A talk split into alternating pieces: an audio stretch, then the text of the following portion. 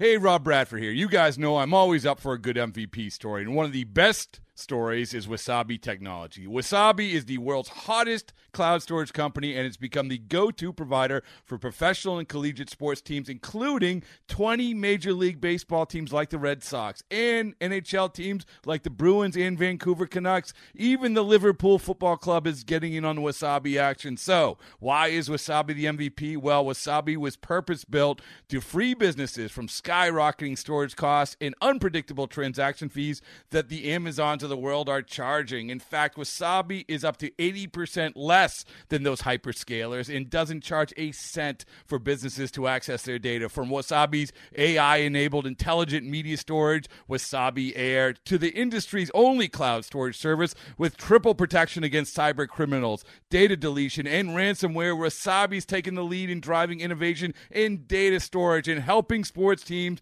to unleash the power of their data. Wasabi, another Boston based championship team. Step inside the farm and get to know some of the top prospects in the system. Through exclusive interviews, you can listen to our prospects reflect on their season and goals, share stories, and learn a little bit about who they are away from the diamond. Welcome to the Mets Farm Report podcast. I'm your host, Alan Suriel. Welcome back, everybody, and today I'm joined with Mets pitching prospect Matt Allen. Matt, how are you doing today? I'm doing really good. How are you? So it's been a pretty hectic year for you getting drafted and all that stuff.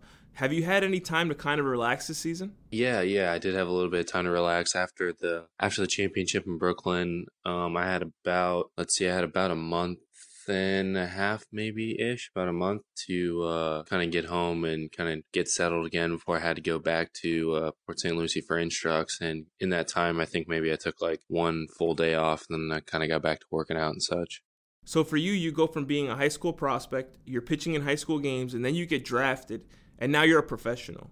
What's the difference for you, and what are some of the adjustments that you felt like you had to make throughout the throughout the short season? Definitely, I think uh, hitting my spots more. I think that uh, what I started to see is the more that my fastball started to leak into the, the middle of the zone, the more damage that there'd be done. You know, in high school, you can get away with it just from a pure velocity standpoint. But, you know, at the pro level, everybody throws pretty hard. And so they're not. Uh, you know they're not too uh, shaken when they see you know harder velocity and so i think i started to notice that just uh, hitting my spots more was key keeping the ball down and elevating it when i needed to um, getting my off speed over for strikes consistently you know i think i just started to see that the the mistakes that I made were getting uh, hit harder and, and farther if I, uh, you know, if I left the ball in the middle of the zone too much. So in high school, you threw a perfect game. You had 17 strikeouts in that game, and you were kind of considered the number one high school arm around the country. Most were expecting you to be a first round pick. You ended up dropping. Was that tough for you, or was that something that you were kind of expecting? You know, I think it, was definitely tough. It was definitely a scenario that it was, you know, it was definitely frustrating. But, um, you know, the Boras Corp did such a great job in prepping me before the draft that anything can happen. The craziest scenarios can happen, and you know that was the crazy scenario that happened. But you know, I really feel like I'm in the best, the best possible scenario with the Mets and how everything worked out. And I feel like it all, it all kind of happened for a reason. And you know, kind of looking forward to uh, everything that you know I'm kind of past the draft and just really happy with how it all ended up. Gotcha. And you were actually committed to going to Florida. Was it hard for you to actually pass up that opportunity, that experience, that college lifestyle, and pitch maybe in a College World Series? As opposed to jumping straight into the pros? It was definitely uh, a long. It was a long talk with my parents. You know, everybody in my school were very, uh, you know, educational based. Everybody in my family's gone college and uh, that kind of thing. And so it was definitely it wasn't as easy as just saying, "Yep, let's go, uh, let's go to the you know, let's start my professional career." It was a lot of talking, a lot of kind of like devil's advocate almost. You know, if you did this, this is what would happen. If you did this, this is what would happen. You know, that kind of thing. A lot of uh, a lot of time thinking about it. But you know, my overall goal, uh, or my first overall goal, is to make it to the big leagues and then stay there. And so I, you know, I felt that starting my professional career right out of high school, you know, was kind of an offer offer I couldn't or opportunity I couldn't pass up. And bringing it back to that perfect game with the 17 strikeouts, what was actually going through your mind that day? What was like the lead up to the game? And, and once you kind of realized that you actually had that perfect game going on, how were you able to stay focused in on actually finishing that game? You know, I think honestly, the my biggest thing was I just wanted to win. You know, we haven't been to my basically high school career until, up until my senior year. We didn't we didn't make it past that that um that game. You know, we always we always lost that game. It was always a tough loss. Um, you know, something happened, something probably late in the game. And just for the history of the, for Seminole, my high school, they haven't been to the playoffs since it's been it's been a really long time, and so I think my first thought was win, and that's all that matters. And then, um, you know, I think my second thought was kind of probably around the fifth inning. I was like, okay, I have a lot of strikeouts, and I have not left the windup. you know, um, nobody's gotten on, and so, but basically, aside from that, it was just constant communication with um, Sean, my catcher. You know, I had great run support, defense, all that kind of thing. You know, third baseman made a really good play, first baseman made a really good play, and so I think all of that was kind of helpful to uh, keep me calm. And then I think going into the sixth or the seventh, you know, I had probably like a five run lead, and so I think that might have uh, maybe relieved any uh, any thoughts that I had or anything like that. But it was uh, it was just a fun experience. You know, it was good for the team. You know, that's kind of what I wanted. I was hoping for the team that we could make it to the next uh, playoff round. Yeah, definitely, man. And there's been a lot of talk about your curveball. How did you develop that pitch? Did you work on that pitch a lot, or did you kind of have that natural feel for it from the moment you started throwing it? I think I have a little bit more of natural feel, but definitely a lot of time working on, um, you know, with my pitching coach, uh, you know, Nick Monroe, pitching coach Rob Marcello. Um, yeah, I think working on any uh, like flight scope, Rapsodo, TrackMan, you know, that kind of thing with uh, spin efficiency and spin rate and testing out a lot of different grips. You know, I think I naturally have just good like wrist position, release, that kind of thing, which helps with the spin rate and the depth and everything it creates. But there was a lot of uh, a lot of uncomfortable times trying different things out in a bullpen, trying different thoughts out, you know, thinking of just having different thought processes of how to release it, where to release it, that kind of thing. And so I think naturally I had a little bit of the wrist position and that kind of thing. It was just finding a grip that was comfortable, but I could also throw strikes. You know, if you, it's great if you have a, a really good curveball with a lot of movement, but there's a lot of things that go into it. Like if it pops out of your hand early, major league hitters can see that. Or if you're not throwing it out of the same tunnel as your fastball, major league hitters can see that. Or if you're not throwing it for strikes, it's no use. And so, you know, there's a lot of different things that went into actually forming my curveball. You know, I think it was just a lot of throwing it, playing catch with it, getting comfortable with it. I think that's probably the biggest thing. Yeah, and you were able to put a lot of that on display during that championship run in Brooklyn.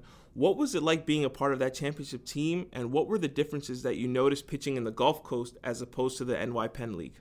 It, it, was an awesome experience. First off, you know the guys. It was it was definitely a different group of guys. There was a lot more college guys, a lot more. I feel like maturity, and so I I enjoyed every bit of that. It was great being with a couple of guys that I knew, like um you know like Brett, like I knew Brett Baty from the GCLs. You know, kind of good playing with him again. It was definitely a little bit different playing in an actual stadium playing at night, playing in front of fans. You know, in the GCL, you're playing in front of like four fans, and those are your teammates at 12 o'clock when the sun is just beating down on you. So, you know, playing in the great city of Brooklyn and with all the fans right on the beach, you know, all of that was just awesome. I think probably the biggest differences that I saw was, like I said, as you keep going up, I feel like the mistakes are going to get hit harder and harder and farther. And I think I started to see that that in the GCL, even there, I could leak a fastball into the zone early in the count. You know, in Brooklyn, I think I even felt the a bigger adjustment to need to hit my spot more, get my curveball over for strikes. Uh, you know, I learned a lot about pitching. I feel like in the little bit less than a month I was there, d- talking to different guys, I feel like I learned a lot more about myself and uh, in pitching, which was really helpful because I think that played into the confidence factor after my first start. You know, because you know I think everybody has first start jitters playing in front of fans. You know, Robinson Cano was my second baseman, so I think after that, kind of understanding, you know, I belong here. I I can compete with these guys. That kind of thing, that mindset. I think that all played into the confidence factor into my next two starts, which is, I think, why I had better success. And you mentioned Robinson Cano, and we've noticed that he takes a lot of young players under his wing.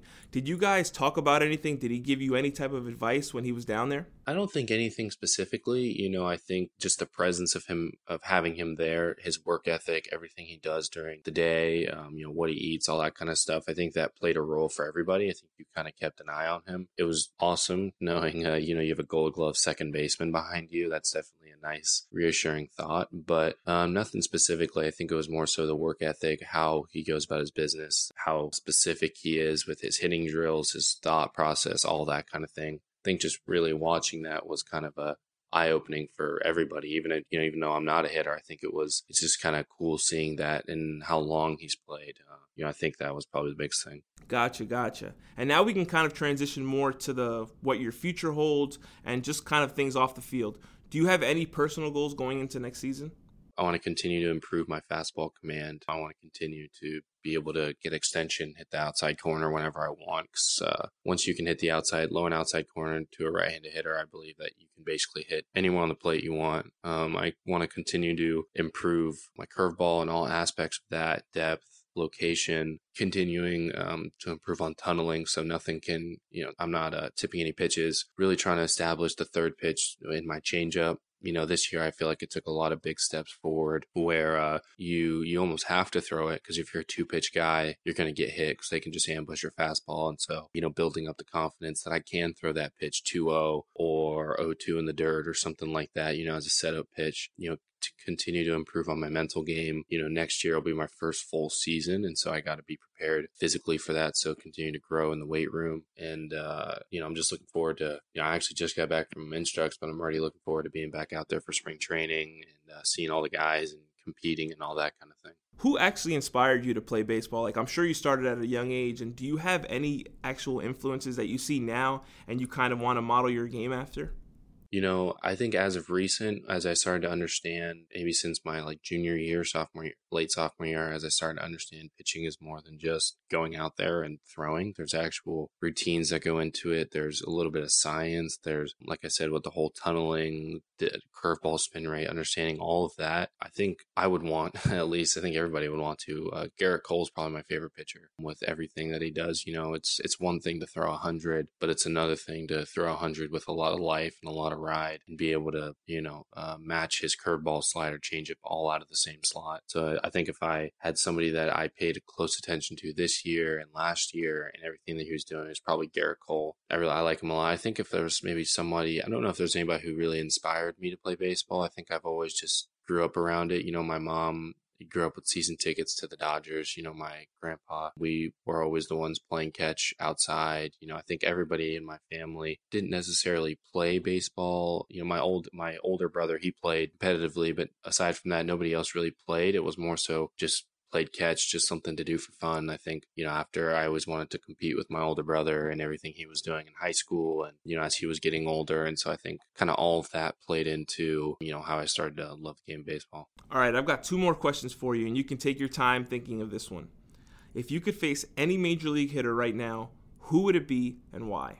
I'd probably want to face uh, I'd probably honestly want to face Freddie Freeman. My family's kind of had a my my parents actually used to take care of him in church when he was a kid, and so I kind of have a little bit of history with his side of the family, his dad and his grandpa, that kind of thing. Our families know each other, and so I've had my dad and I have had conversations with his dad about different things from the draft to hit you know Freddie's process and and his struggles coming up, and him and Heyward and stuff that they did. And so you know when I was in New York, they were actually playing the Braves. I was supposed to go see Freddie at the end of the game. It was kind of all worked out, but the way things happened, it got a little busy, as I should say, you know, leaving the park and everything. But I think I'd probably want to face uh, Freddie Freeman, see if I've watched him a lot for a lot of years, watched a lot of video on him, and kind of would want to see how my stuff plays against his. Yeah, man. Hopefully you get that opportunity. All right, and my last question for you is if there's one thing that you can tell Mets fans about you as a player, as a person, what can you let them know about you? Just that I'm really excited and really proud to be part of this great organization. You know, I'm I'm a, a very competitive player. I love to compete. Love to compete against um, basically in, in, everything I do in life. I love to I love to be on top, and so you know, I just am really looking forward to uh, trying to help the the New York Mets, you know, win a World Series, and then I'll do everything I can to uh, help the team out and um, you know just be a great teammate. All right, well, there you have it. Thank you, Matt, for your time today, and best of luck going forward this offseason and going into next season. And we look forward to seeing you up here pretty soon. Thank you. I appreciate it. Thanks for tuning in, everybody. Be sure to join us next time on the Mets Farm Report podcast. Okay, picture this. It's Friday afternoon when a thought hits you.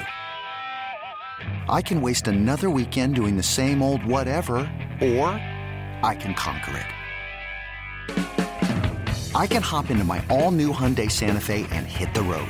Any road. The steeper the better. Because my all-new Santa Fe is available with H-Track all-wheel drive so I can hit the trail without a worry in the world.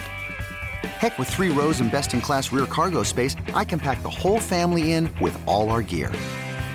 We've got available dual wireless charging for our phones, so we'll never lose touch with civilization, and we won't lose touch with the primordial power of Mother Earth. So, which is it? Waste the weekend or do something a little more epic? And conquer it in the all new Hyundai Santa Fe. Visit HyundaiUSA.com or call 562 314 4603 for more details. Hyundai, there's joy in every journey.